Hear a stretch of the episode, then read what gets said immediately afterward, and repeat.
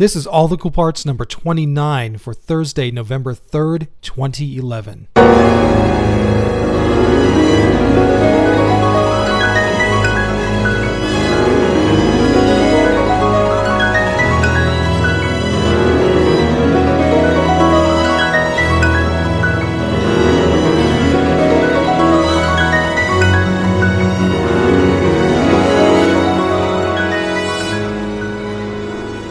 What's up, everybody? Welcome back to All the Cool Parts podcast number 29. I'm your host, Anthony Joseph Lanman.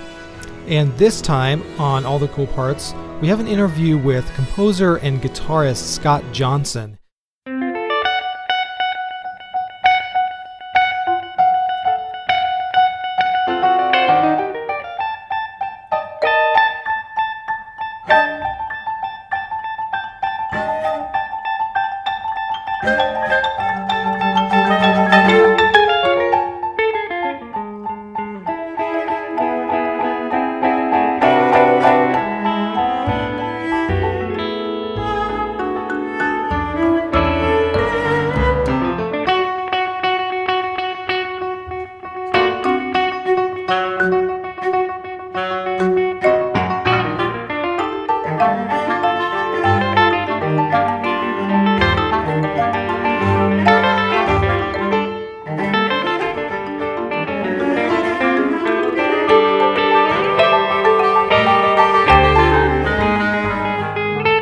Just recently released a CD called Americans featuring his own music.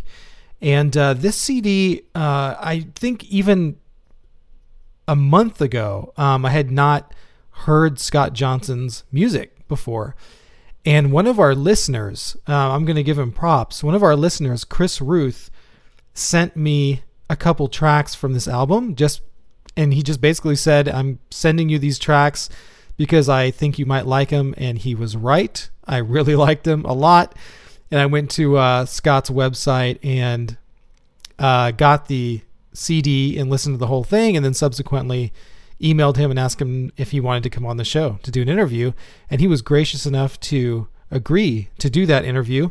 Um, and uh, we're going to, you know, discuss a lot of things um, in addition to his music and musical philosophy and uh, uptown versus downtown in New York City and pop versus classical and all kinds of interesting stuff. So I'm just going to get right on to the interview, um, which, you know, usually when I do these interviews, uh, the guests will come on and we'll do a little sort of pre interview chatting and then I'll sort of, you know, officially start the interview. When Scott came on, we just sort of started talking like right from the beginning and I just started recording and uh yeah, that's how the interview starts. So there's really no uh, official introduction. You know, we just kind of get into it right away.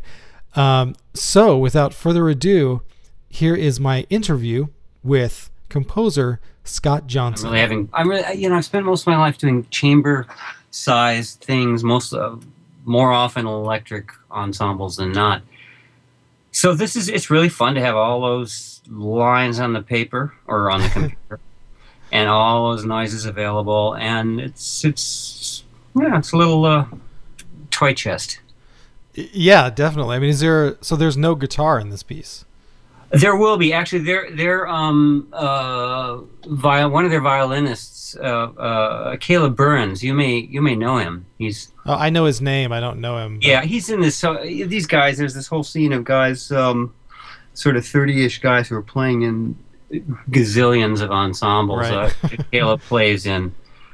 He plays with well, you know, in, in a way, this is a thing that happens with every generation. I think they, they young players hit uh, uh, New York, and I'm sure the same thing happens everywhere else. I mean, I moved here when I was that age, and basically, there's a, a period where, where everybody just all that enthusiasm and and let's put on a show urge causes people to just sort of generate ensembles like, you know, uh, uh, you know, reproducing tadpoles or something. they just swarm.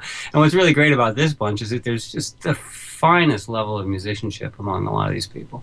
Uh, yeah, definitely. I mean, I've had several of these people who were involved in the scene on this show, and uh, yeah, I mean, it's they're Yeah. all great musicians and cool people, and so yeah, yeah, it's, it's fun. I always tell these guys, and, and a lot of them they do what I was very uh, much a fight for me when I started out was uh, incorporating elements from American popular music and from rock and, and so forth, which was a, as I said, it was a big a big battle. It was not respectable when I started out, and for these guys, it's it, sure it's just another source material, which is that it you know you you can be inspired by this, that, or the other thing, and there's a there's less worry than when I was a kid about you know is this pedigreed. Uh, I, I, I came up at the really the high watermark of high modernism, and uh, it was very very prejudicial towards sort of borrowings from the vernacular that, that really characterized the whole history of Western music up until uh, mid 20th century. yeah, And so I'm always telling these guys, you know, I'm very jealous they're getting to live in the I wanted to live in. Well, you know, and you know, okay, you know what? I'm just going to, um, you know, I was going to just, you know, talk to you a bit and then do like an official um, introduction to start the interview. But really, the interview's kind of started. I mean, I Yeah, really want, I really want to Oh, have you not hit, hit Cut- the red yet? Yeah, no, no, it's been. I've been recording, Oh, so uh, Yeah, I'm just gonna leave this. Yeah, and, sure. And uh, everybody out there, this is Scott Johnson. so, Hello. um, uh, yeah. So, I mean, what you've said so far is uh, definitely territory that I've wanted to discuss with you because looking at your website, reading your bio, and reading some of your, um, you know, essays that you've written, like your statement from 1985 and your essay "Hybrids, Thoroughbreds, and Survival." Um, these kind of things really get into and talk about this kind of stuff that you just started hinting at. You know, when you first started out uh, in the early 70s in New York, there was this real Late late 70s, sorry, Yeah, 75 I moved here. in, in New York. Yeah, I moved to New York. Yeah, I was in college in the early 70s. Yeah, and, and there was this real divide, right, between what, Oh, the- it what was, was- referred to as downtown and uptown, and Absolutely. I actually moved to New York. I was I determined to quit music. I studied visual arts also, and and uh, as a you know a student, I would study uh, music theory in the week and playing a blues bar in the weekend. You know, uh, and it, playing electric guitar, and there just seemed no. I, I could not, for the life of me, figure out how I could make those things work yeah, there was no existing cultural uh, pathway for me to go down. And so I moved to New York, got involved in the, the art world.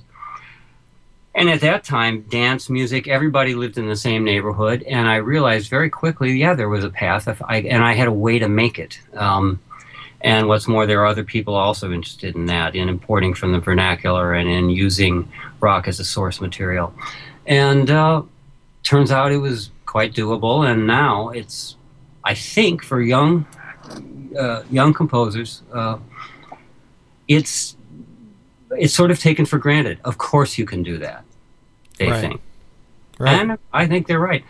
Yeah. The, so for some of those essays, in and I mean, there's actually a sort of a fun one, the snarkiest one. What is the name of that? Um, the Arbiters of Doom.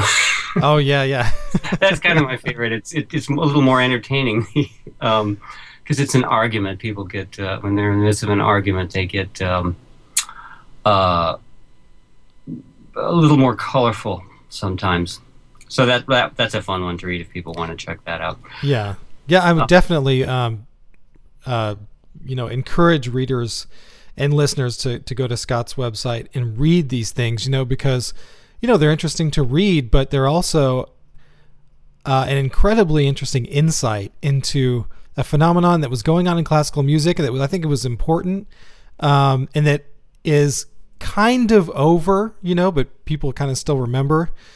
Uh, What downtown downtown battle? You mean? yeah, yeah, Yeah, yeah. And it was um, it was really um, serious. It was uh, it was But- a lot of bad feelings. yeah, but but like you said, now it's kind of like everyone's made up and and everyone's everyone is friends, sort of, kind of. Not- Um, Not completely. I think that what's happened is that the battle with my generation, I, have gotten over it. I think a lot of people have gotten over it. Uh, we still have our, our, our, points of view. What's in the interesting thing is the younger people who did not experience this as a sort of passionate uh, disagreement between, you know, high what I call high modernism, which is essentially the the serialism and its offshoots, um, uh, uh, very highly structured approaches to composition. Uh, and the downtown, which I mean, I always describe the downtown attitude as the coalition of the miscellaneous. Uh, basically, everybody down there was the, in the same bag because we weren't high modernists, and this includes, you know, a vernacular sort of person like vernacular oriented uh, uh, person like myself, or improvisers like Zorn, um, uh, the big noise guys like Glenn Branca. Um, Cageans also who weren't mm-hmm. accepted uptown. Maybe like uh, Nick Nick Didkovsky, people like that. Oh well, Nick. Yeah, Nick has this kind of combination of of, of um, free improvisation and metal guitar, and mm-hmm. uh, essentially every everybody that had an unlikely hybrid or a a, a style that was not coming out of the um, uh, uh, the sort of Europe- European oriented uh, high modernism. Basically, everybody was thrown together and it made a mix. But what's interesting is that that mix, um, for younger composers and young musicians now, they don't make they don't feel they have to make a choice. And I think that that is historically the way that Western music evolved. I mean, my, my favorite example is is look at a, a, a Bach suite. Uh, what is it? It's you know gigs and sarabands and courantes and what are those things? Those are the things that drunk people did on Saturday night. But those are dance movements, uh, uh, mm-hmm. and but they provided enough material for the finest mind in European music at the time to keep himself busy. Uh, so the the lesson of this is that is that the outcome, and this is where you get into Darwinian territory, something I've written about a little bit the outcome of an innovation or a mutation uh, uh, is not written into its beginnings. Anything can begin anywhere and turn into something else uh, and be used for a different purpose. Uh, another perfect example is is the fad in Vienna for for um, Turkish percussion when they were busy having wars with the Ottoman Empire. Well, it shows up in Beethoven Nine. Well, this but uh, most most notably, but it showed up in a lot of lesser work as well. This fad made Edgar Varèse possible in 20th century percussion music. There's nothing in Turkish military marching music that leads you necessarily to academic, you know, percussion ensemble right. pieces, but that's where it went. Uh, so, you know, my goal and my point in all this is just throw the doors open, use the materials that excite you, and humans being human beings being what they are, uh, they'll come up with something.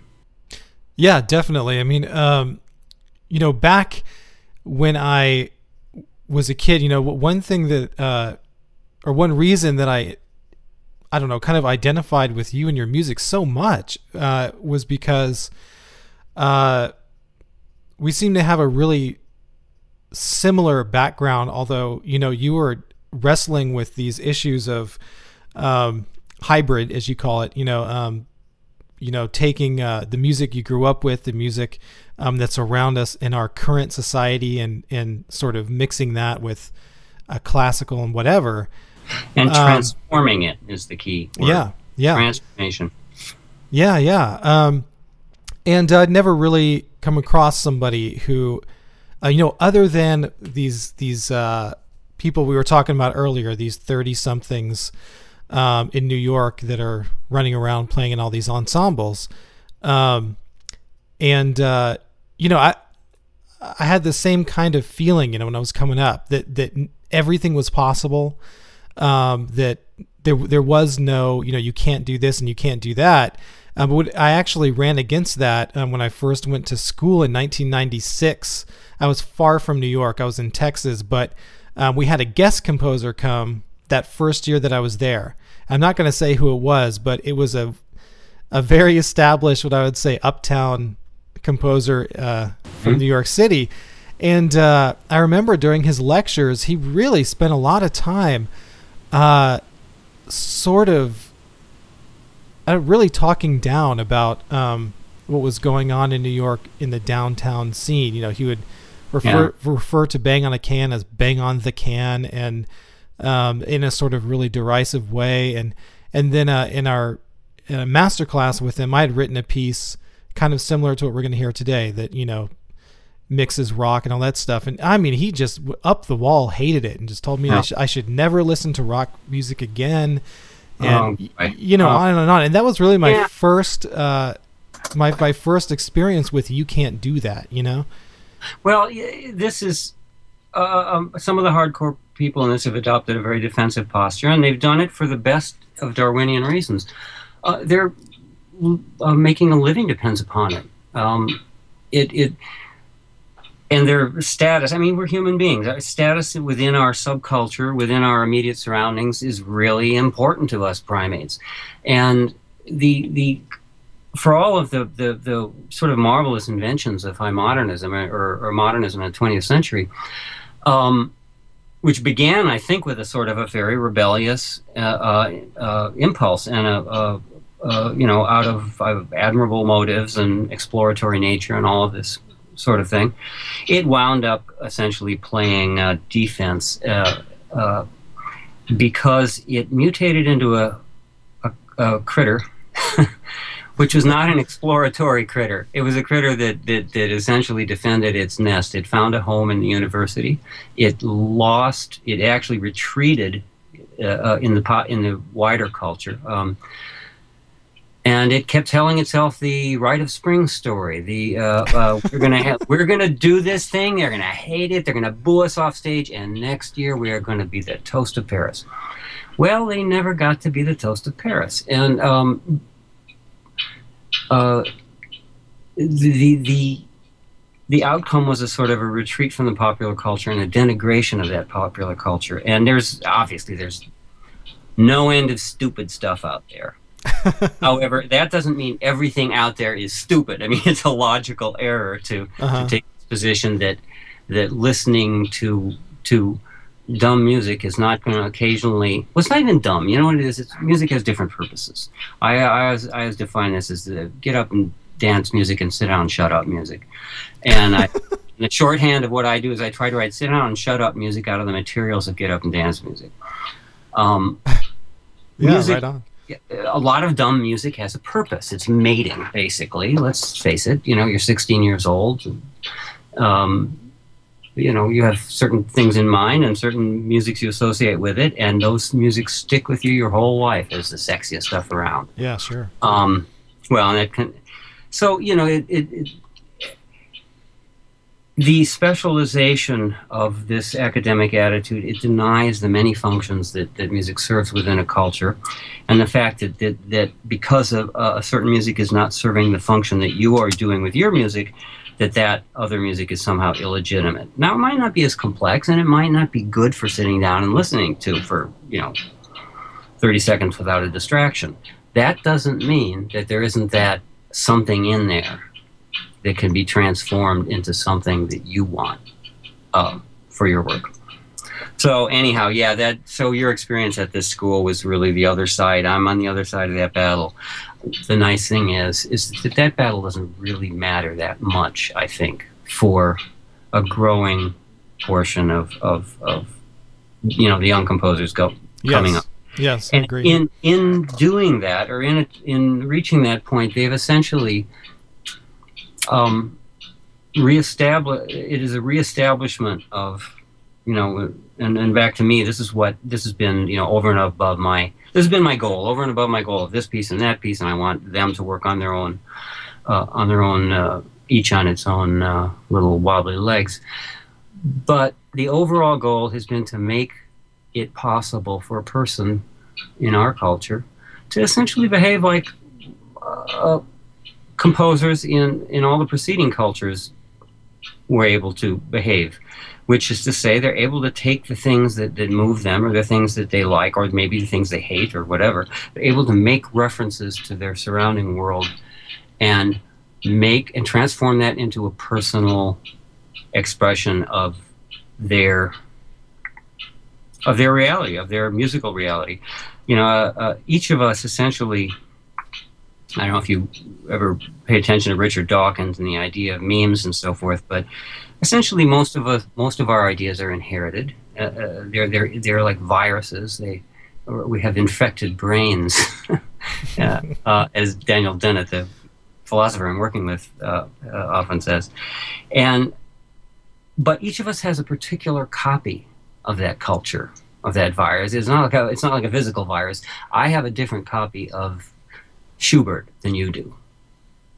Now our copies of Schubert are, you know, they they're still Schubert, and you, uh, but my idea of it is a little mutated from your idea, and so is everybody else's. Hmm. And these ideas of what or, or an idea of what you know the rite of spring means to me means to you means to someone what um, uh, the Bang on a Can thing means to this academic composer versus what it means to I don't know I gave a talk at a lot of these young composers here are people I met when I gave a talk at Yale about 10 years ago and they were all students. And they all paid a lot of attention to Bang on a Can and here they are making music that reflects that. Not exactly but they each have a copy of it.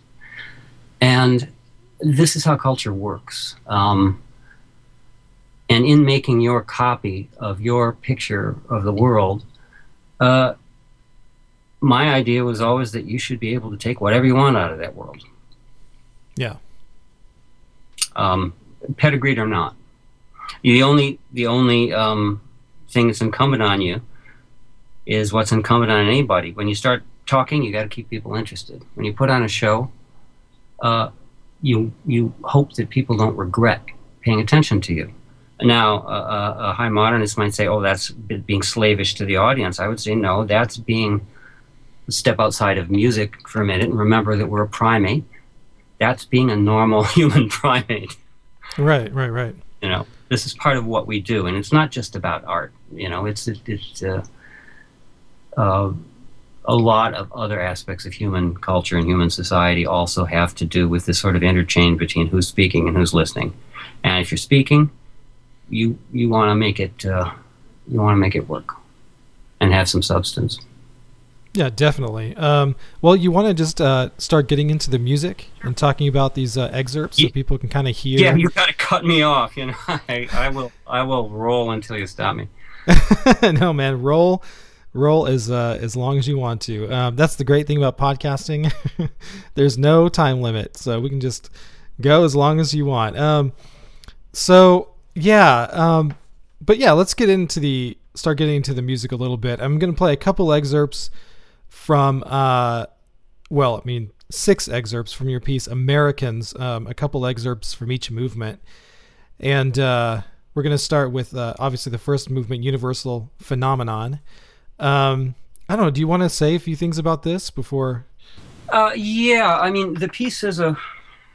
Well, first off, the piece as a whole, um, just so people know it's these are the it's it's a sampled speech piece. This is something I've been doing since I think '79. I started it with a piece called John Somebody, um, with a mostly electric guitar kind of uh, uh, uh, orchestration. Um, very very. This was sort of the breakthrough where I said, "Yes, I can do rock."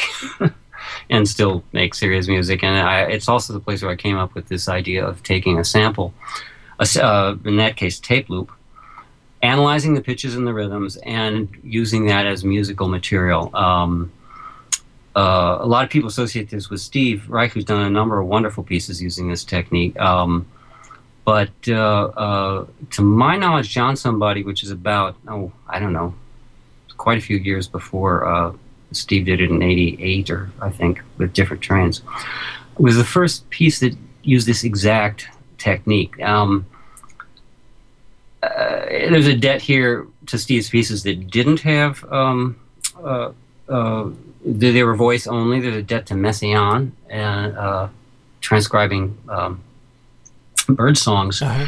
But the closest one is really what I remember from playing from this uh, listening to blues when I was in college. Simply the idea of call and response. Singer does a thing, the sax player imitates it. Okay. The, simplest thing in the world shows up in every musical culture in the world. Uh, so anyhow, that's the basis of this this particular piece called Americans. The voices in this instance are immigrants.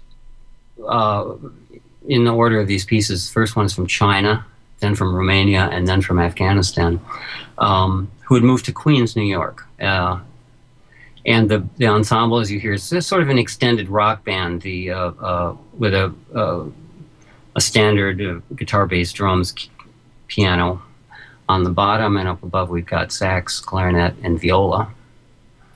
Um, yeah. And uh, so this first piece, Universal Phenomena, this is this is um, uh, a Chinese woman, and they're sort of it's kind of funny. It's sort of a punchline. She was talking about how uh, uh, when she first came to America, she couldn't tell anybody apart. Right. Because white people all look the same and the black people all look the same.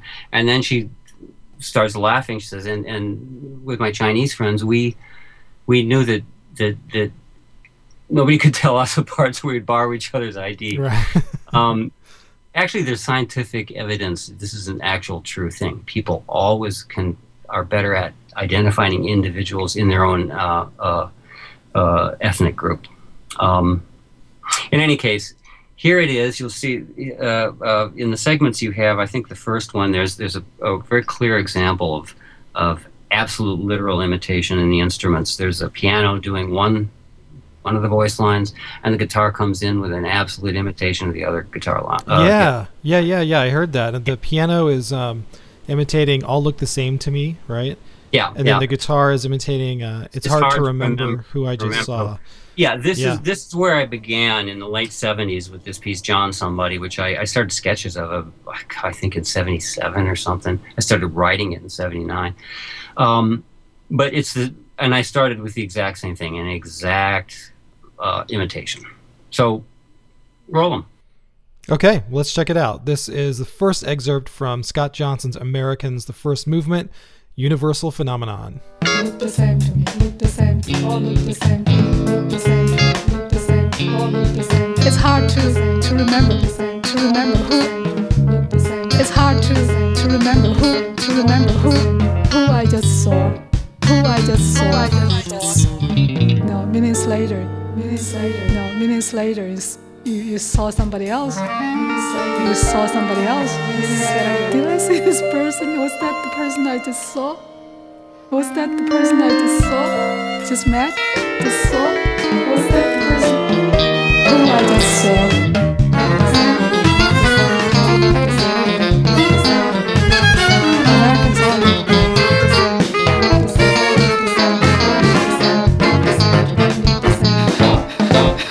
And we just heard Universal Phenomenon, the first excerpt. And uh, yeah, musically speaking, uh, from that excerpt, I think it's really cool that um, you know you not only transcribe the rhythmic, you know, the rhythm of the voice, but you sort of transcribe this melodic line from the speech voice that creates these musical motives that you can almost manipulate, like uh, well. I, oh, mean, like almost like Beethoven would have done, or something. I, that's exactly the point. I, I, yeah. I can, these things I can I can layer them over each other. I can voice them. I can orchestrate them, toss them around between instruments. Uh, and of course, the voice isn't doing exactly that. But the thing I discovered at the very beginning, as I said with John Somebody, is that if it's close enough, the ear will decide that that's what it is. If it sort of is an A or is going a little up or a little down, and you come back, come right in with an A, the ear will say, "Oh, it's an A." Yeah. We're very suggestible. Uh huh. Yeah, exactly. Same goes with rhythm. None of these rhythms are exact. I do edit. I, I will edit, uh, and especially later on in in the, uh, in these pieces, like the one you're hearing, um, where I, I, I didn't have to deal with ancient tape loops like where I started, but I have a sampler, and every vo- vocal phrase is a has a key assignment, um, and I can place them. I can cut these into smaller pieces. I can place them. I can make them rhythmically fit. But most of the time, I don't. Most of the time, I listen to the internal rhythm and I sit there with a, with a metronome and I decide where does this sample want to sit. And if it wants to sit at 112, then that's fine. And if the next area has kind of on average wants to sit at uh, 104, then I'll do a little, I'll take the tempo down a bit. Uh, and essentially follow what exists rhythmically in the sample, just Right. as I've followed what exists in the pitch. Right, right. So in this way, I mean, these vocal samples kind of govern uh, just the trajectory of the entire piece. Absolutely. yeah. The material that I there uh, the very first thing I do is I sit down, I choose samples and I sit down and I write the pitches down. And then I start putting them together and I it, when I first started doing this, I was thinking in a funny way of serialism, the fact that, that part of the point of serialism is you get this arbitrary, you have to do that note. Um, because the row says the next note is going to be an A flat, and that's just what you have to do. This, in a funny way, it, it it does the same thing. It says I have to do this, except that what I do is I will take these things and I'll harmonize them tonally.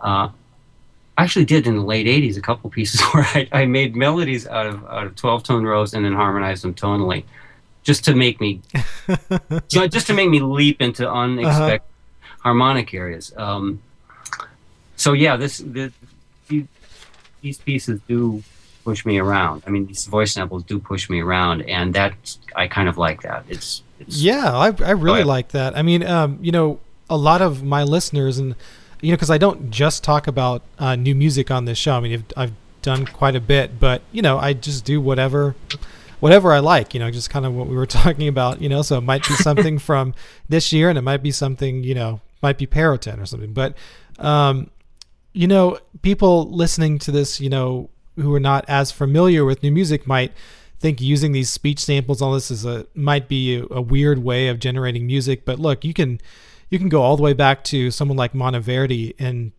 hear him doing really this uh, a very similar thing you know with his music so you know think, i mean think of think of uh, uh, uh, fugues. Um, here you are. You're, you're you're deciding I'm going to take this subject and I'm going to make myself follow certain rules uh, of counterpoint. And you know, one of the one of the fun sort of macho one-upsmanship things that that that would happen uh, with uh, uh, composers in the you know 18th century is they would pick tough fugue su- fugue subjects and 19th also they would pick things that were difficult to make a fugue out of, or they take too many voices, uh, uh, then would would come out easily. They would, in one way or the other, use these rules as a way to show off, or a way to challenge themselves, or a way to. Uh, uh, you know, you, you can see the same stuff happen with kids on the schoolyards. Composers are just, well yeah know, that's the that's bunch the, of grown-up kids. that that thing right there was the whole impetus of the musical offering right Yeah, But- it, yeah i mean it's just like he- exactly, exactly. yeah. It's- I mean, it was a tour de force. hmm Yeah, and then he was given that fugue subject by uh, I who, forget. whoever gave it to him, you know, to, to say, you know, okay, if you're so badass, you know, why don't you make a fugue out of this?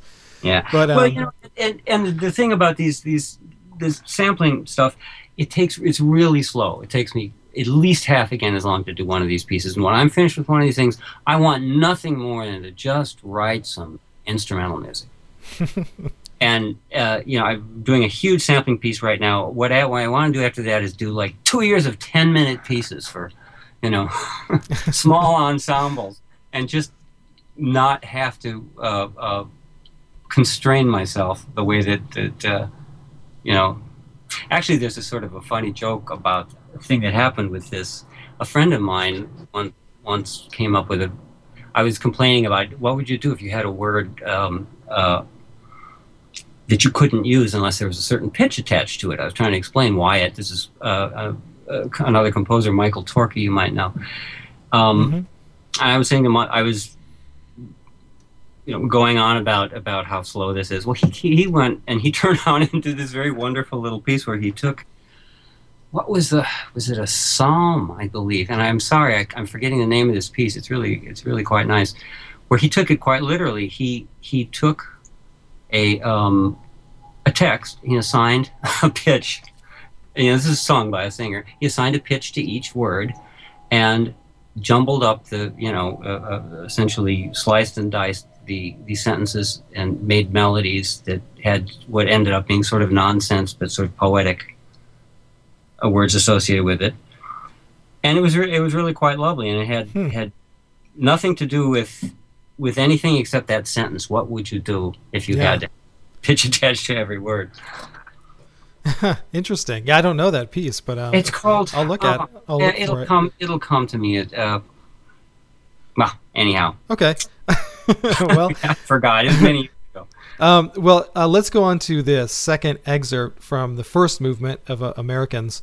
And in this one, um, it starts with this text I can imagine how some Chinese or Oriental people appear to Westerners. Yes. Um, and then we get sort of a literal take on I can imagine in the bass. Um, and Yeah. then, you know, sort of followed by what you said, you know, sort of transforming. Oh, she starts laughing. Yeah. Um, the it, yeah, it begin, you'll hear uh, the very first uh, thing you hear in this this excerpt you're going to play is a, a very intentional sort of Oriental sounding viola solo, um, uh, and this is one of those things. You know, essentially, here's a Chinese woman speaking, and then here's this music that, that makes a sort of a uh, uh, unveiled reference. I, I I like this sort of. This is another thing that that in high modernist 20th century music was frowned upon. The idea of doing uh, uh, uh, tone painting, or or uh, people would hear things like make these other wo- outworld references, non-musical world references, and say, "Oh, well, that's kind of like movie music or something." Uh, and this is another one of those situations where where I, I, I really sort of want to embrace some of these things that were verboten when I was a kid.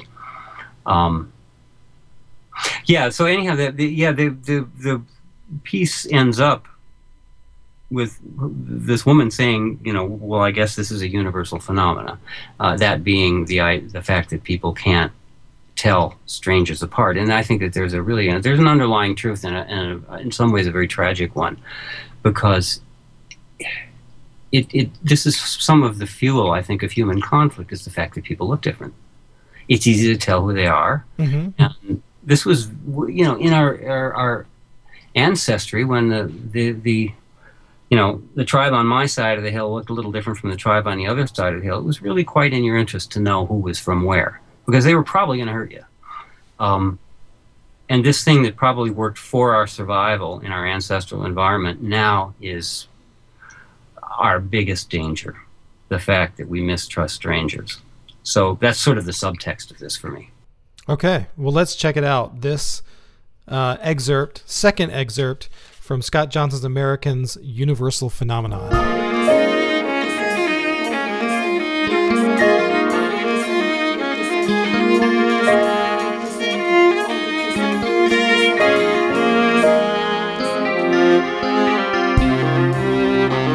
So I can I can imagine how uh, Chinese or Oriental people appear to Westerners.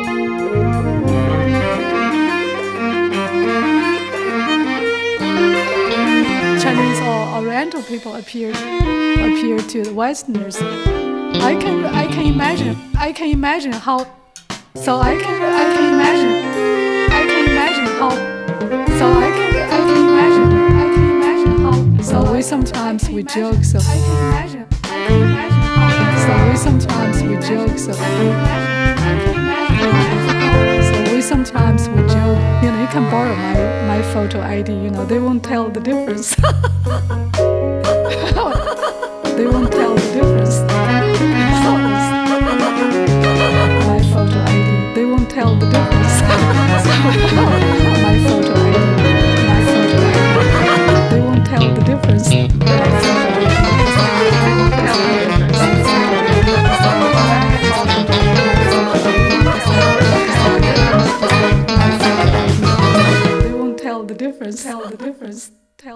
Just heard the Universal Phenomenon. We're going to move on to uh, same piece, Americans, the second movement, uh, titled Your Host. And your host refers to kind of a radio host, right? This guy, yeah, the words you're going to hear are all they're in Romanian. He, the, the, this guy was a uh, DJ in uh, Romania, and he had a, an, an American oldies show. Um, and so what the the the recording is is of his voice is from him doing his old intro, which is "Welcome to the show. I'll be your host. Um, uh, we're gonna play your favorites from your favorite old stuff." Uh, uh, and what he then said was your old stuff from the 60s, 70s, and 80s.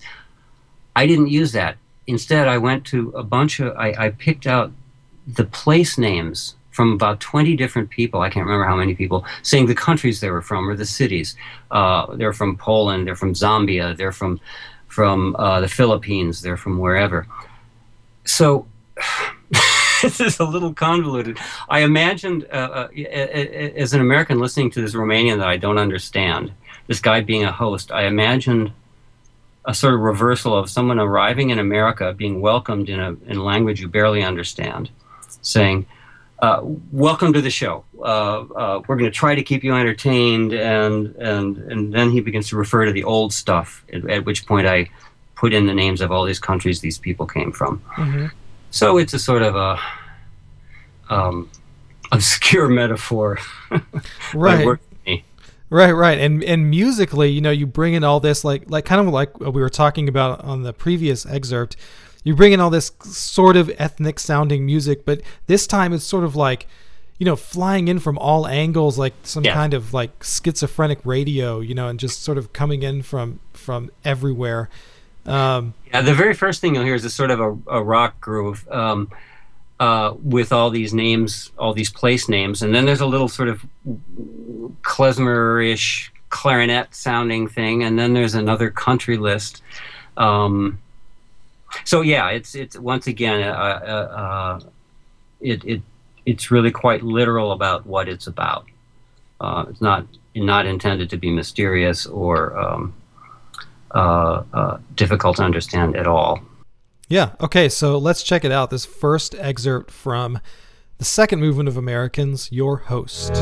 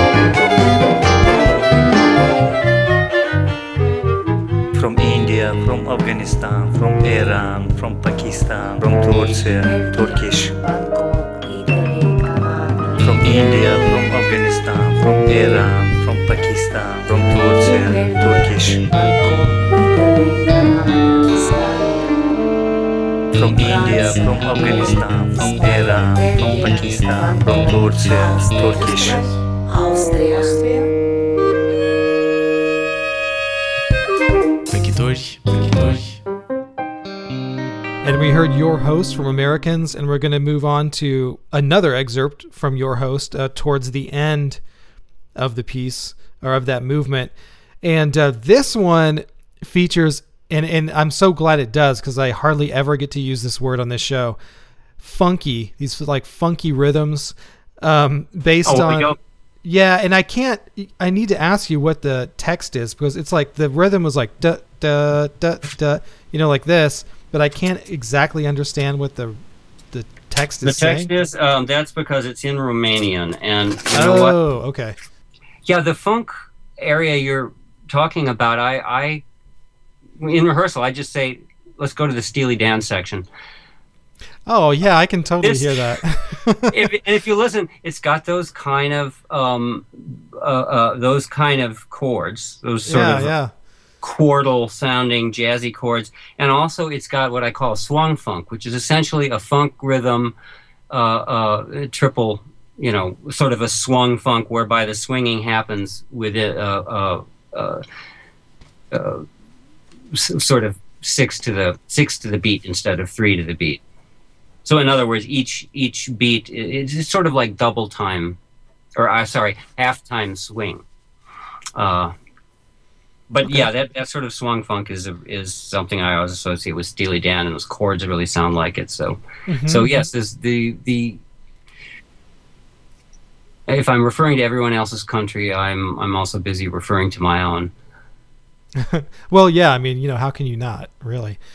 Um, But yeah, I mean, uh, actually part part of the idea with the ensemble was yeah, to take these people from all over the world and set it within this really American band, Mhm.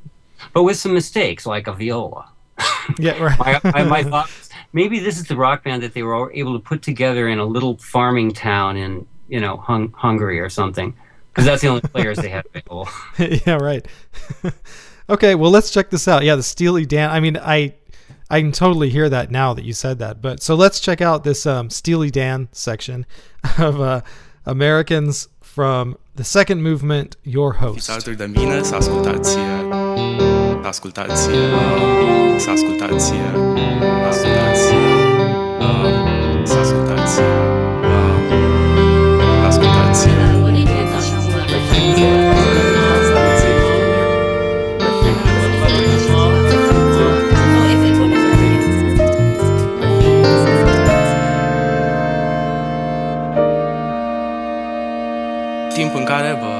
să Fiți alături de mine Fiți alături de mine să ascultați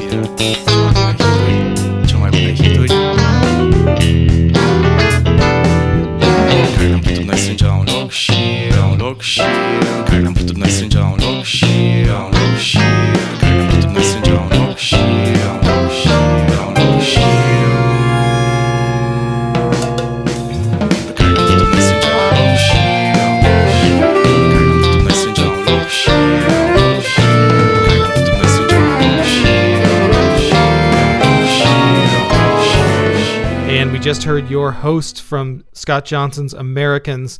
And we're going to move on to the last movement of that piece called Continental Divide.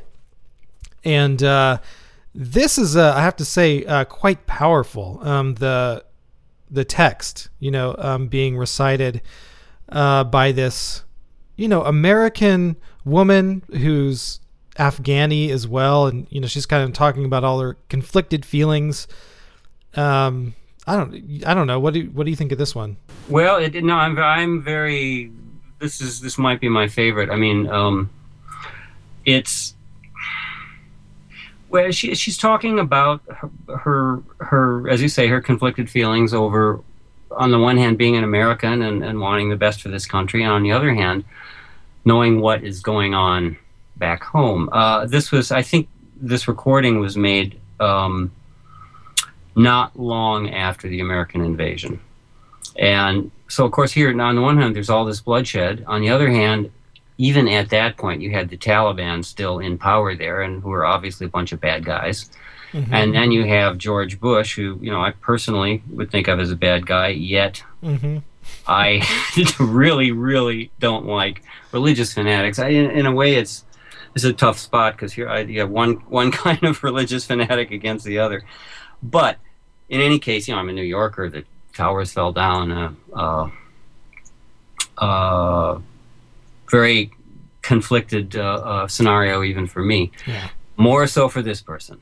This is not about, and this is the interesting, the important thing about this. This is not about how I feel. This is about how this person feels, and she feels conflicted and says as much. Um, what was kind of interesting, I think, in this first excerpt you're going to play, the melody. Again, we have a, a, a- reference to uh, my kind of uh, imaginary American reconstruction of music I've heard from other cultures. It turns out the melody uh, uh, uh, of her speech sort of fit very nicely into making this vaguely, generically Mideastern sounding melody. Um, and I went with that. Uh, well, just that. Why don't you just play it and Okay. else Yeah. can make their mind up. Yeah, yeah, yeah. Okay, so let's let's check this out. The first excerpt from the third movement of Americans, Continental Divide. I said that I have a dream that I want to visit Afghanistan.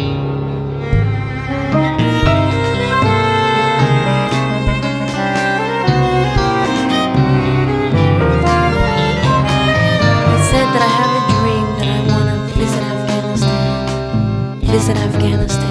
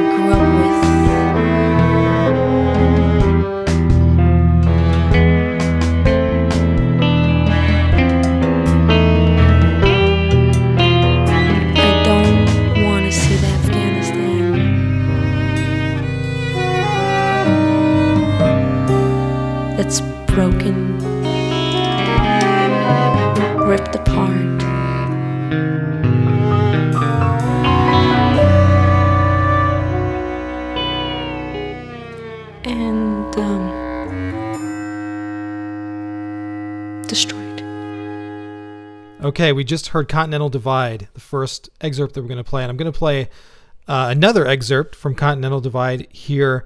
Uh, this excerpt um, towards the end of the piece. And in this one, she's basically saying, um, part of me says go. She's talking about um, her conflicted feelings about actually going back to Afghanistan and visiting. No, about the invasion. yeah. And she Talking says, specifically about the invasion of Afghanistan. yeah. And But, she, um, Uh, well, she says, um, part of me says go. Uh, I felt very conflicted because I'm American. I've been living here for the past 22 years, and this is my home. Yeah, she's talking about the the invasion, right? So, yes. um, in between these excerpts, um, there's a what you what people won't hear that they might want to check out. There's a section. It's again a sort of a um, uh, uh, a, a funk sounding sort of thing, and a swung funk. And there's moments where there where there's in, there's some sort of swing horn parts, which reminded me of. I started thinking of World War II and of us at the height of our invading of places at a point when it seemed like a really good idea. Um, yeah, Hitler and all. yeah, right? yeah, Um, uh, I mean, I would have gone along with that.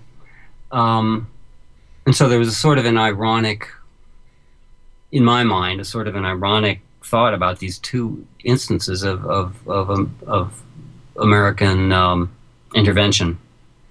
But sorry, you, I, I, I cut you off. You were saying? Uh, uh, no, no, no. That was uh, one thing I wanted to ask you about was uh, you know we kind of talked about um, you know how the text affects this music, you know the rhythm of the text and uh, the sort of perceived you know melodic line of the text. But I, I was also wondering about just how the words, because you know on I, on one example I can uh, give when she says I felt very conflicted on right on that word conflicted you have the sort of gu- guitar doing this sort of descending kind of I don't know very pensive introspective sounding music right on that word and I wondered you know um, how Well, much I'm trying to remember this. As I said, it's been a long time. Uh, I felt conflicted. Da, da, da, da, da. Oh yeah, I, I think those are the pitches of. I felt very. I felt very conflicted. Uh, I. It's been a few years. I don't remember. I'm. I am not sure if that's an exact transcription. It is certainly. I don't think it is. I, I uh, but I, I would have to sit and listen to it or look at the score, which is not in front of me. Um, but it's certainly the shape of that falling voice. I felt very conflicted. Da da da da. yeah Yeah, This is, this is very just. This is, I think, the kind of musical thinking that, that I think comes very naturally to most musicians. Uh, uh, Mhm. You hear a thing, you repeat it, you alter it, you uh, and once again, it's it's just a case of of taking these speech. Um, these speech fragments as musical material. Now, of course, they're also they have meaning, and you've heard me talk a lot about the meaning. I'm not ignoring it, but they're also they're notes. yeah They're yeah. notes of time. yeah yeah okay so let's check this out um, the uh, last movement from Scott Johnson's Americans Continental Divide Part of me says go. I I felt very conflicted. I felt very conflicted.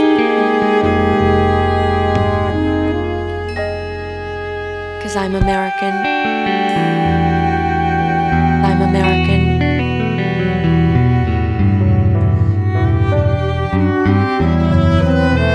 I mean, I've been living here for the past, living here for the past, living here for the past, living here for the past 20 some odd years. I've been living here for the past 22 years, and and this is my home. This is my home. And this is my home.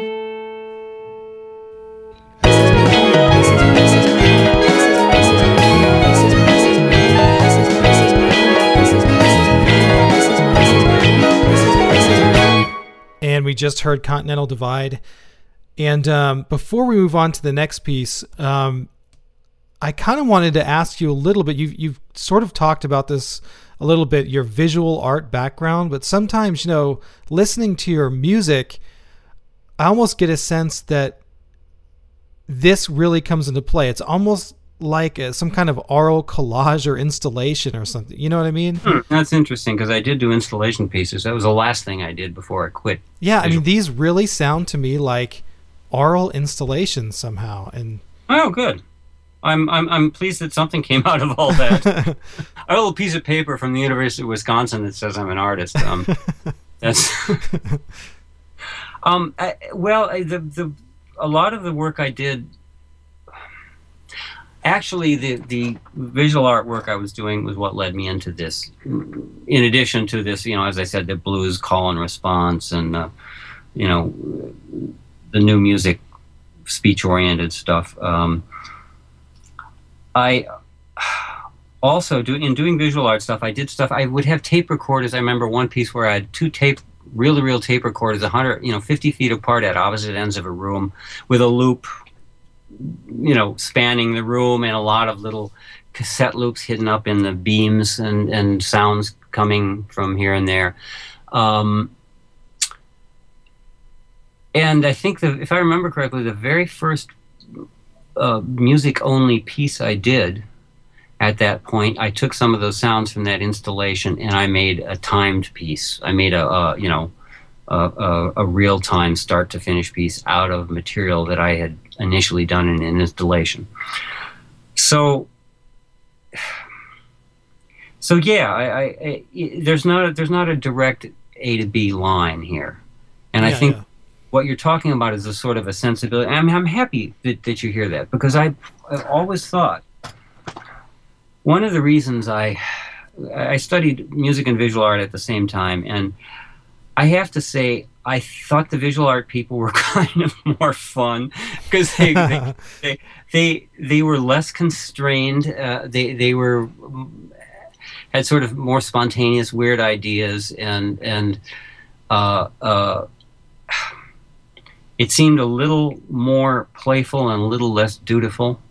Uh, not that I have anything against dutiful. I work, you know, these, as I said, technically it's very difficult to make these pieces, and there's many really long hours of slogging through um, through details that have to be gotten right. hmm But still, there was some sort of sense of freedom that I, I, I enjoyed when I first bumped into visual art.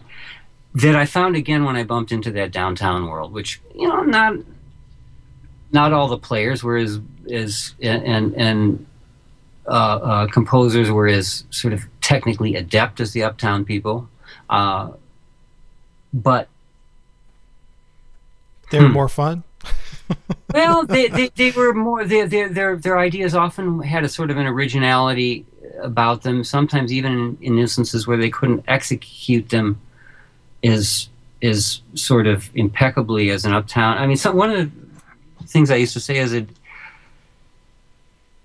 uptown you had a lot of a lot of very gifted people working on the same idea, and downtown you had a lot of people just sort of shooting off in all directions on different ideas and oftentimes those ideas by not becoming a communal property like you know serialism or something they didn't develop up to the same level of of uh, of detail and cultural tradition. I mean i think in some ways minimalism is the first is the first time that that, that something from downtown started to have a few generations and began to have a sort of a broad palette of choices hmm you know something that could be taught. I think it's no no no no uh, accident that most of these younger composers these sort of young postmodernists most of them have some sort of audible influence from minimalism Yeah. uh, uh, you know whether from the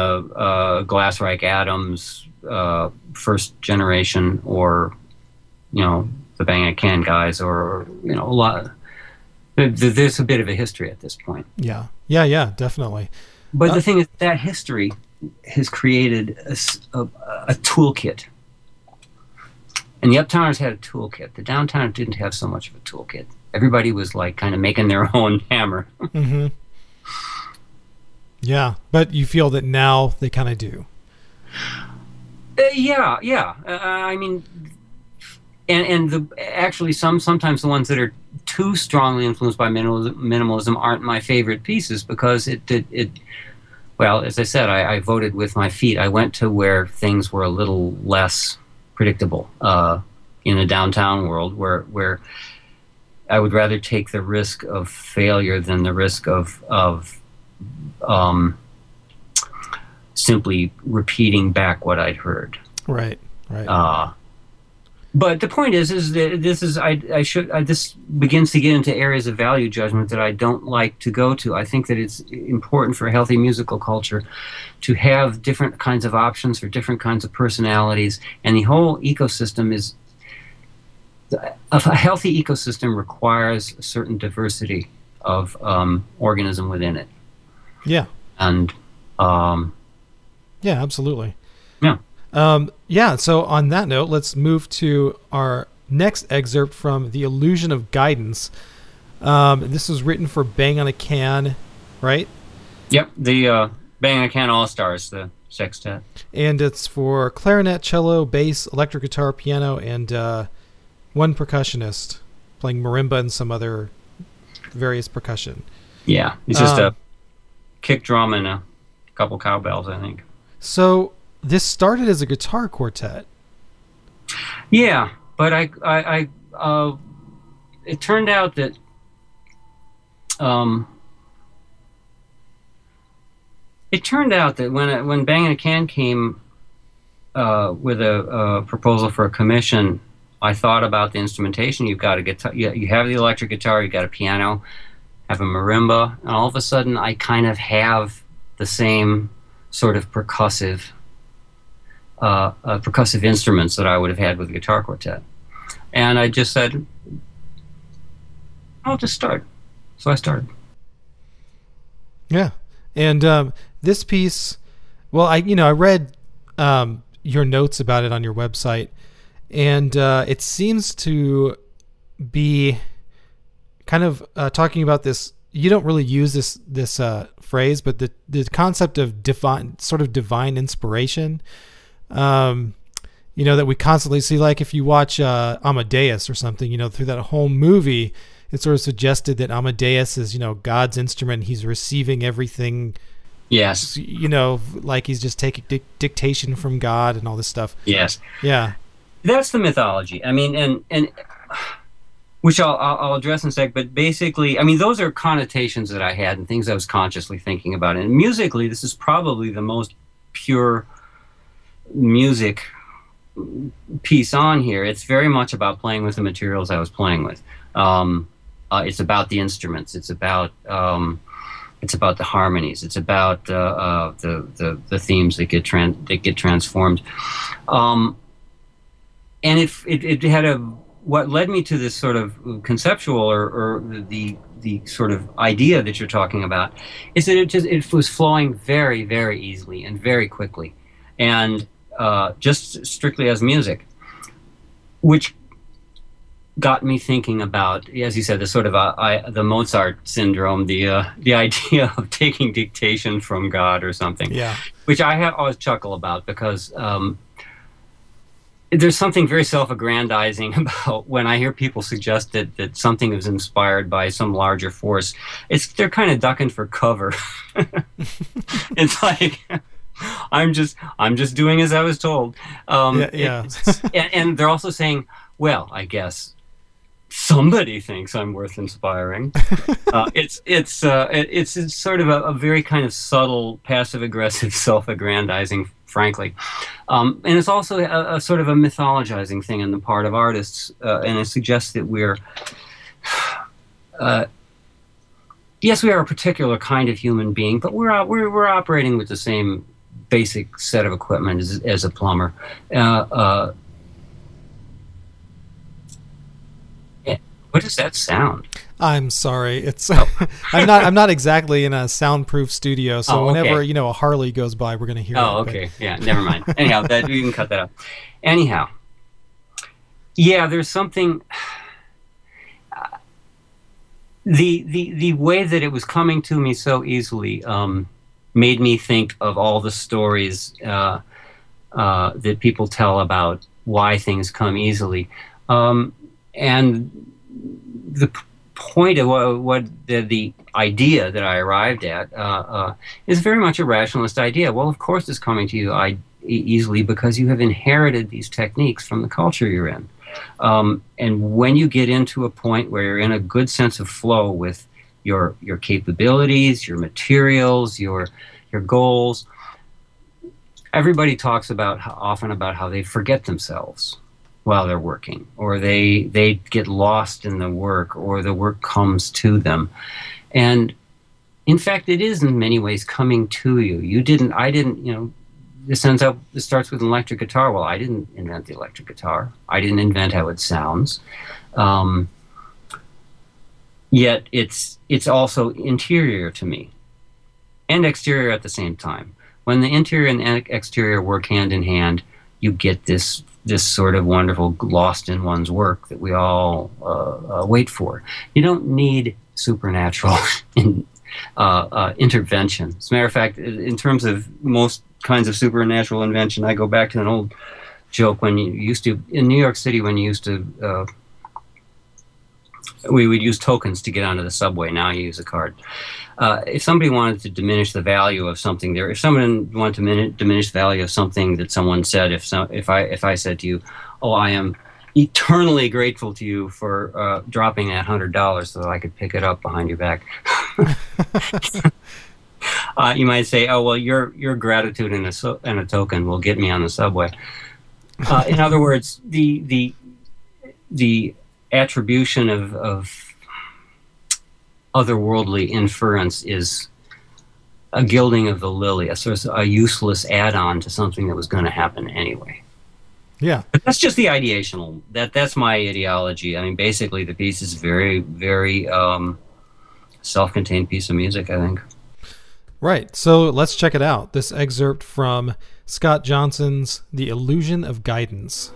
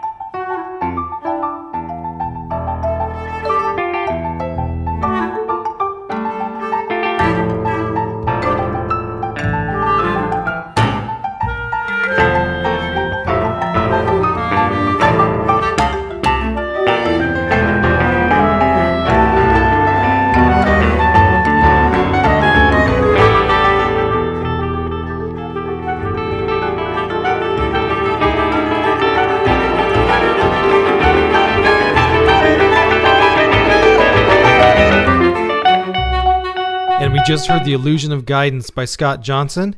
And we're going to move on to his piece for two electric guitars, Bowery Haunt.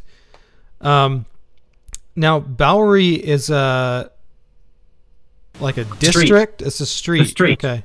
The Bowery. Um, it's now. Okay.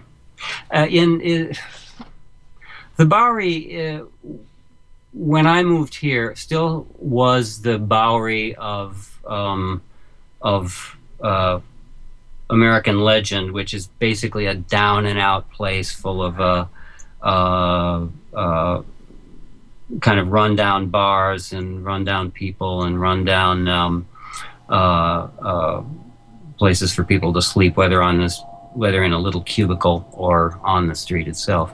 Um, and in the late 70s, artists like myself started moving in there, and um, and that's where CBGB's was, which was the punk Valhalla, the uh, eh, where you know the Ramones and the Talking Heads and Patti Smith and all of these people um, uh, got their start. And I used to live about uh, two blocks away, just down the Bowery from there. So the name, the title's kind of a joke. Uh, I mean, a haunt is a bar. Yeah. I had, to, by the way, had to. Someone played this in in in uh, Tokyo last week, and I had to try to explain this to them. Oh wow. I don't know if I did very well.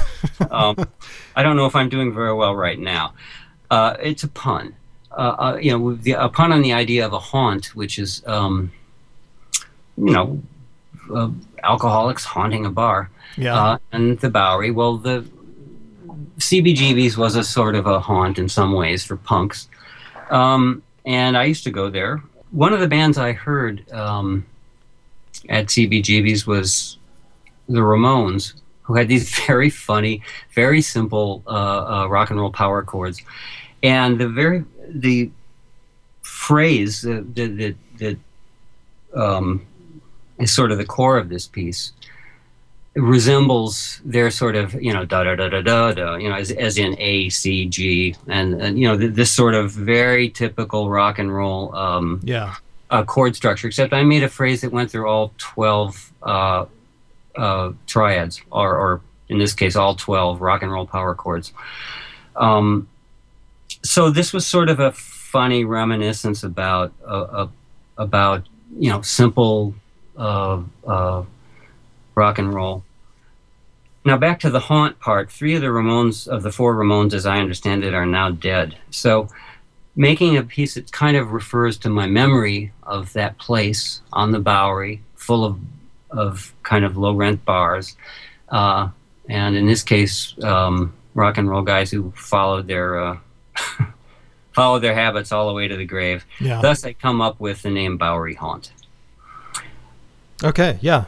Gotcha. No, the section, the sections you're going to play don't really have the this this rock and roll power chord thing. They're they're much more ethereal areas that that use uh, uh, use some of the musical materials from that theme, but use it in a very different way as sort of high, uh, uh, uh, more in the first case, a sort of a more ethereal sounding, almost baroque sounding um, version. And the second section you've chosen, it uses this material sort of as a trumpet fanfare. Uh, in some ways, I thought uh, uh, I've always felt like a, a fully distorted guitar rem, rem, playing high reminds me a little bit of a trumpet. It's got that same kind of um, uh, Okay. uh, macho charisma. Yeah, yeah, yeah, yeah. I can hear that. And it, you know, this you, you, another thing you you sort of mention in your description of the piece on your website is, of course, you mentioned the the Ramones, and then you kind of sort of mention um, progressive rock, yeah, and um, I- which I would imagine in the '70s was also a schism, sort of between a group like the Oh. Ramones and a group like, uh, you know, Gen- Genesis or Yes or something. But the interesting thing is that I can hear all that in this piece. You know, I can hear the Ramones, I can hear uh, early Yes, I can hear you know King Crimson and Robert Fripp. I can hear all this stuff in the piece. Yep. Well, I am more of the generation of the prog rockers, and when I was went to CBGB's, I was ten years older than all those people, and um, to me, using uh, there, there's also uh, there are another section. There's sections in this piece that almost vaguely sound have a little bit more of that sort of jazz guitar type sound, um, and some harmonies that are more related to that. So to me, this piece was essentially a tour of a lifetime of guitar habits. Um, I've played since I was a teenager, uh, early teenager. As a matter of fact, like like like many a young male, I uh, uh, bumped into guitar at a certain age when. Um, what can I say? A young man's thoughts turn to uh, uh, attracting thought young woman. Yeah. Yeah. There's something built in. There's something built into rock, and there's something built into an awful lot of popular music that's just about that. And um, and then later on, of course, it it it uh, uh, it became became something else, and I became a composer. But but that doesn't mean I forgot this really primitive uh, thing associated with with popular music. And so, in a way, this this piece runs through um, the the the simplest and the most complex of of my experiences and feelings about the instruments. I played this instrument all my life, um, you know, and that means, by definition, that I've I've run through a lot of different periods when the instrument was showing up in a lot of different styles, and usually I found something about each of them that was worth remembering. Yeah. Well, let's check this out. This first excerpt um, from Scott Johnson's Bowery Haunt.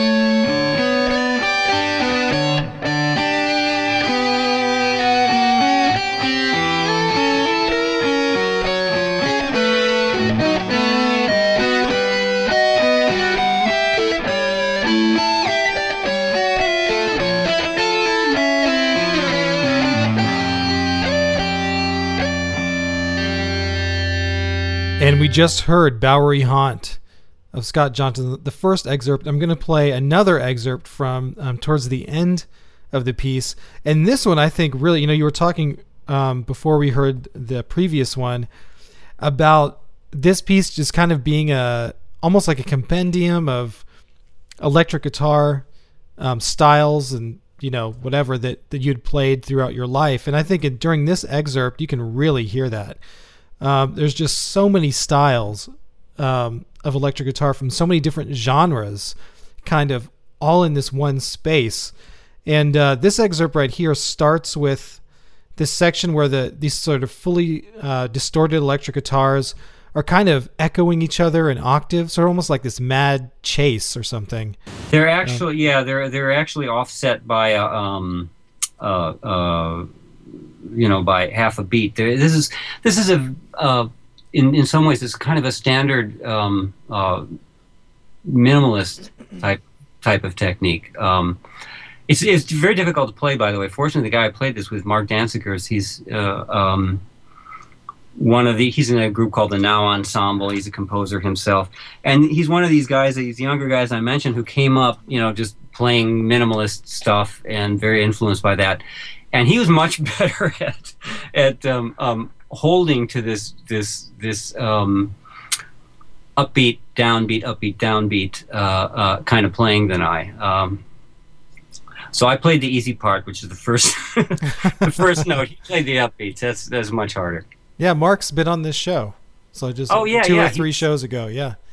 Yeah, wonderful, wonderful uh, composer and performer. Yeah, yeah, definitely. So, um, yeah, let's check this out. Um, this is, and that's another thing I didn't know who, who exactly who was playing this. So this is you and Mark playing Yep. this. Yeah, great. Okay, so this last excerpt from Bowery Haunt.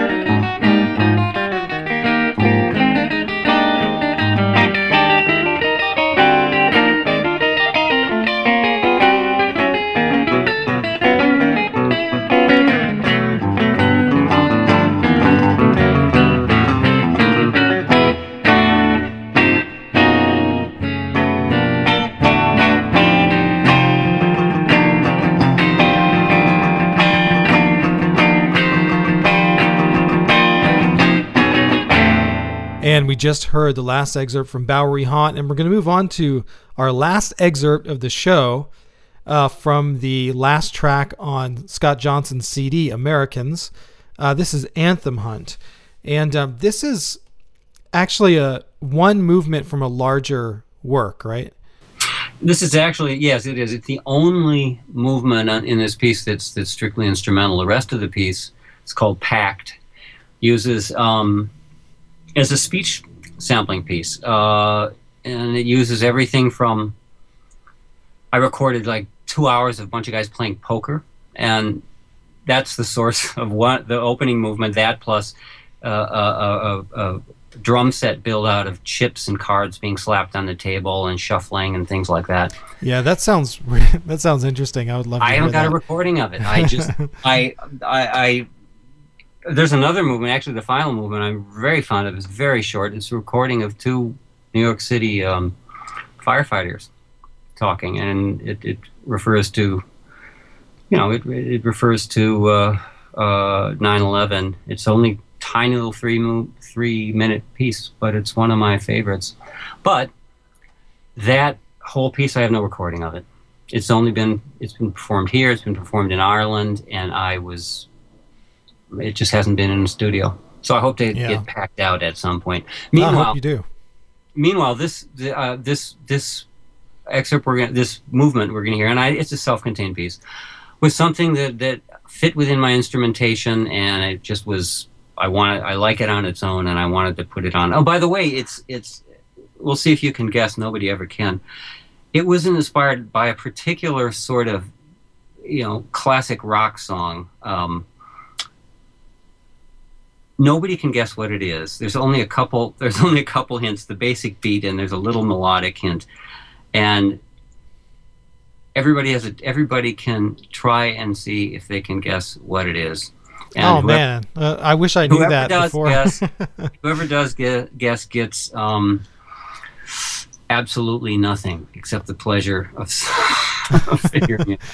well, yeah. So if any of you out there think you can guess what it is, you know, send either Scott or or the show an email, and you know you'll get um, no prize, but you'll get you know bragging rights or something. Status. Yeah. Status. We're primates. It's very important to be It- smarter than the other primates. Exactly. Yeah. In, in in the very spirit of this piece, you know, you want to you want something that you can hold over somebody else. So, um, um, yeah. So this piece, um, you know, I, I picked kind of a uh, I don't know, um, maybe an atypical um, excerpt or something, but I wanted, I- I just was taken with the very, very end. So, you know, it, it goes into this um, Yeah. kind of beautiful solo for the cello at the end. And Yeah, it's Yeah. played so wonderful. Alex Waterman is the cellist on this, and he just so nailed it here. It's it's really lovely. The, the piece as a whole. Oh, that's right. I forgot. Nobody's.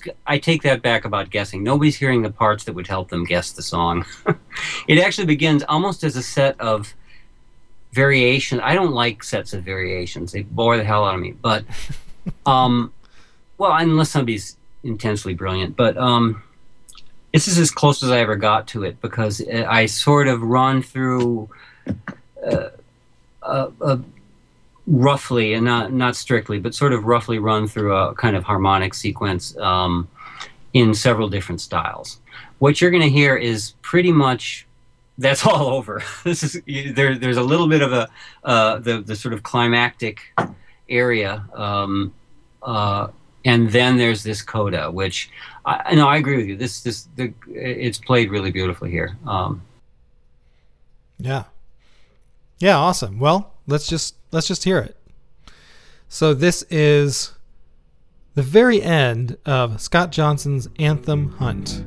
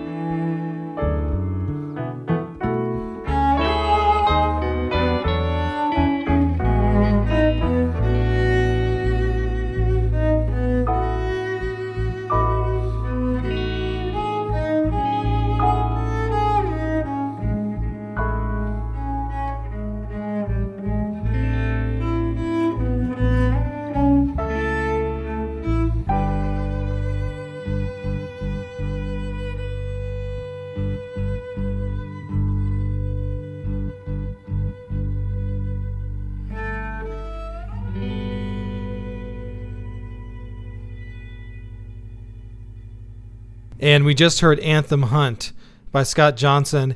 And I, I forgot to mention this, but I'll mention this now. Um, the, the whole thing, the Anthem Hunt, is a reference to, as you say, um, the famously defiant fist pumping rock anthem. So I mean, we kind of touched on that, but yeah, that's what this whole thing is sort of male um, search for this uh, this fist pumping anthem, right? well, like Bowery Haunt, it's it's a it's a it's a kind of a double.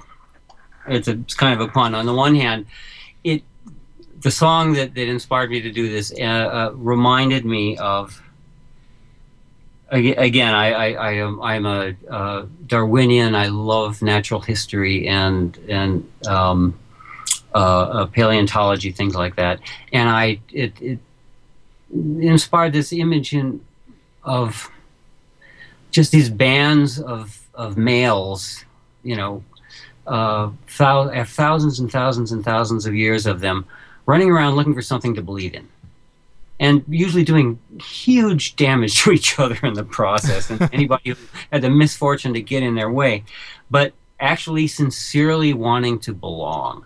Um, uh, and the, the double meaning is that of course this this was inspired by a particular rock and roll anthem and you have to hunt for what it is and i'm not telling unless you guess it Okay, yeah, and you know, listeners, you know, this is why you have to go out and buy the CD You- so you sorry, can hear this. Yeah. sorry but you do have to do that Yes. Well, we always encourage. You know, that's the whole point uh, of this. You know, please go out and support these um, these great players and great uh, composers that I have on the show, and you know, they need to buy themselves dinner just like you. So, um, please go out and buy their CDs. Um, so yeah, um, that's it. That's all I have uh, as far as excerpts. Um, is there anything that you'd like to, I don't know, pimp, plug, mention? Um, no, I think I've talked about most of the ideas here involved. I have no. Uh, I'm just home writing. There, uh, there will be this piece with Daniel Dennett's voice called uh, "Mind Out of Matter," and it will be coming up uh, uh, a long time from now, more than a year. We haven't set the date. It'll be Alarm Will Sound, so hopefully we'll get it recorded. Um, and by then you will have forgotten everything you've heard right here. So, uh, yeah, go buy go buy my CD and the other ones that you'll find on the website. It's scottjohnsoncomposer.com. And uh, um, enjoy the music. Awesome. Well, thank you so much for coming on the show, Scott. Um, it was uh, Sure. great to have you on and to talk about your music. And uh, yeah, I'll be looking forward to the Alarm Will Sound recording for sure. And yeah, man, best of luck with it. Great, thanks. All right. Thank you. And that is going to do it for this edition of All the Cool Parts. If you'd like to send us an email, and please do, and if you want to try to guess uh, what anthem Scott's anthem was based on, uh, send an email to allthecoolparts at uh, gmail.com. And hey, if you guess the right answer, maybe I'll send you a copy of Scott's CD. So, but you got to guess the right answer. Um, you can uh, visit the website at allthecoolparts.blogspot.com. You can follow me on Twitter at twitter.com slash Anthony Lanman. And you can go to my website at anthonyjosephlanman.com. So usually during an outro like this, I'll do this outro and then play you a little piece of music, a little last piece of music that you can hear. So I'm going to do that this time. But after the music, I'm going to include a kind of bonus um, snippet of interview uh, that I talked about with Scott about well, where we basically talked about progressive rock. so, uh, if you're interested, um, stay tuned for that bonus interview. And until next time, uh, I'll see you all later.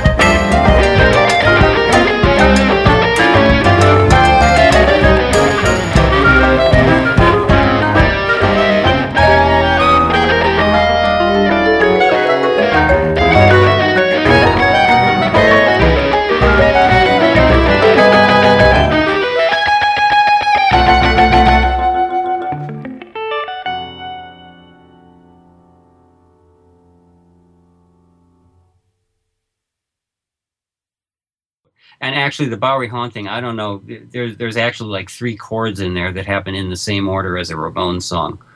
Okay. Okay. You remember the Gabba Gabba Hey tune? Yeah, it's been a while since I've heard it. but- Gaba Gabba Hey, Gabba Gabba. Well, the first the first chords are da da da da da da, and then it goes da da da da da da da da da, you know, and runs through all twelve triads. But the first three chords are the same as the the that uh, first three chords of the the chorus of the Ramones tune. Okay. They're also the same as the first or last three chords of approximately 3,420 other rock and roll songs. Yeah, exactly. Yeah. Well, you know, when I listened to that song, I hear I was definitely, I think probably like you, I was definitely a prog kid. Um, Yeah. So yeah, I mean that's kind of what I hear a lot in that. How old you? How old am I? I'm Yeah, 37. yeah, when were you born? Th- uh, 1973. 73. Oh, so you heard this prog stuff like way after. That's what, the thing? No, but I just sort of discovered it on my own. But yeah, that's true. I mean, w- when I was listening to it in high school and, you know, 88, 89, and, and, and so on, you know, yeah, it, it, was sort of like over Yeah. at that What- point. But was there anything at that point that you considered like prog rock ish that was that was Oh, not well, utterly embarrassing? well, the 80s, especially the late 80s, were so bad, you know, with all the hair bands Yeah, hair- and stuff. sure.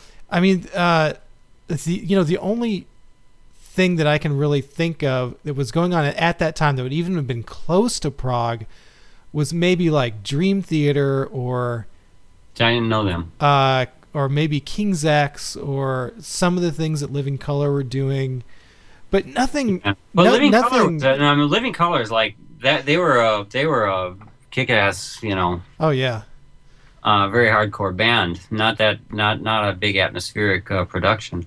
You know, I would I would call um, around '88. I would call because when I was a teenager, I was really into Metallica, and uh, I would call their album "And Justice for All."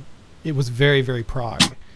Um, yeah, you know, I should I should listen to that again. Actually, Lou Reed's now doing has this record coming out with them. that's what I heard. Yeah, I haven't heard any of it, but yeah. Yeah, the the pro. You know, it. Who was I talking to? Matt Marks. He's a composer. Do you know him? No, I don't. check out Matt Marks. He's a he's in he's doing this really really strange. Um, I just saw him do a thing with Sound where he did this. He's doing this opera of, about some dysfunctional suburban family, and he had this. Abs- I'm sure it's not recorded. This absolutely hilarious take on those, um, you know, one six four five, uh, uh, tearjerker tunes of the fifties. Okay. Um, and And you spell how do you spell his last name? Marx, just like Like Karl um, Marx or K. no with a K. oh, like M A R K S. Mark, yeah. Okay. Mark. Okay. Okay. Um, oh, but anyhow, he was he was talking about prog rock and stuff, and um, he's a guy. I think he's like thirty-ish or something like that. And he uh, he had a different take on it as well. Lo- What I found it's interesting. A lot of people who talk about this stuff they don't even know about Procol Harum except Whiter Shade of Pale. And Procol Harum was really the at the time of the Beatles. I mean, the real source of all this stuff is those those few, uh, you know, Beatles albums right before and after Sergeant Pepper's. But in terms of like uh, uh, puerile pomposity and and high ambitions, I mean, Procol Harum was. I mean, for me, you know, a morbid teenager. it was like cat. Well, yeah, I should check them. out. You know, I I admit I I really don't know Procol Harum either. So, They were really a source for this, and and and and had some of the absolute most embarrassing lyrics ever committed by any rock band. But they really, they were quite good. Listen, there's a listen to a song called "A Salty Dog." okay. That's a that's a, a, a real sort of high point in there. They're sort of like let's get arty. Um, uh, and it's in that sort of whiter shade of pale, that kind of imitation of Bach, sort of descending bass line thing that the Beatles also did a lot of. Um, but yeah, they're, Cool. they're, I'll check that out. Yeah. I mean, mostly when people talk about prog, they talk prog. They talk about, I think, early '70s. Yeah. I think of like Yes or King Crimson. Mm-hmm. Yeah, I mean that's the thing. That's that's kind of why I had to go back to all those bands because there really was nothing like that going on when I was that age. You know. So Yeah, what it was was a late flowering thing of like hi- counterculture or hippie stuff. Uh, there was a lot of ambition then on the part of this is something I think is really significant. You know, um, popular musics throw up art musics. They they are spring out art musics all the time. That's what jazz is. Jazz is one that actually maintained, you know, nearly a century of continuity and wound wound up well less than a century, but it started out you know in a bar room and ended up being an art music. And I think that this is something that's historically happens all the time. I mean, I'm also you know Indian classical music. I think the same thing. Japanese, all because musicians are always trying to one up each other and always trying to like do something that'll impress everybody or be more complicated or Right. be subtler or something. You know, it's a natural competition. yeah, yeah, Yeah. yeah. And so, but the thing about rock is, it, is that you get you get the opposite. Is that as soon as it starts getting too difficult, so that a, a kid coming up can't figure it out, then you get punk Uh, right. vaulting again because I Yeah. want something I can do. I've never heard it put that way, but but yeah. Yeah, it's just I mean, and look at jazz, same thing. Where did rock and where did Elvis Presley come from? Kids saying, "I want to do something I can actually do." It was really hard to learn those um, Yeah. those standards. They have complex chords. Yeah, yeah. Well, yeah. I mean, especially you know during days of Charlie Parker and Yeah. Which, Yeah. I mean, basically, you're taking the same chord structures and just doing them three times as fast, but Yeah. Yeah, I mean, you yeah, you can very clearly see, but you you can also in, in that music you can hear the roots and and song popular song that just kept getting more and more complicated, and then the car the house of cards collapses, Yeah, yeah. or else it flies off, it becomes a little balloon and flies off and becomes an art music.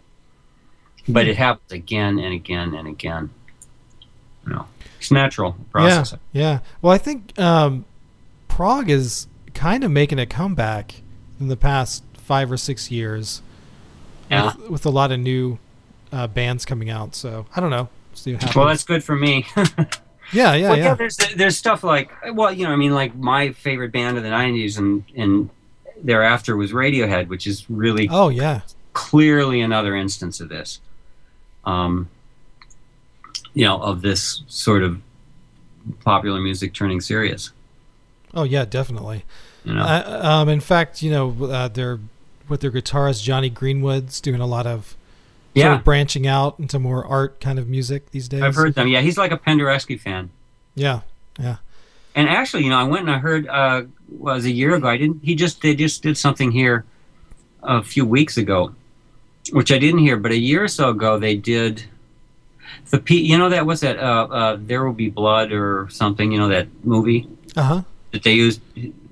They did that piece that they took. It was a, a sort of a you know Penderecki noise kind of thing. They did the entire piece here. Um, and I, I went with some trepidation, thinking, yeah, this is just going to be, you know, rock guy imitates, you know, the the the scary, tough uh, tonal music that he wants to be associated with. Turns out, it was really, it was, it was good. It was totally competent. It was like, you know, perfectly fine piece of music. The guy's, the guy is uh, okay.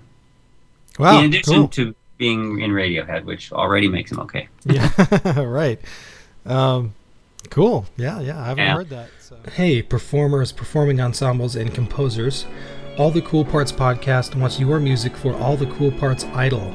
If you're an emerging artist with a good quality recording and you'd like All the Cool Parts podcast to share it with the world, please email sound files and other details to allthecoolparts at gmail.com. Help me share your music with the world.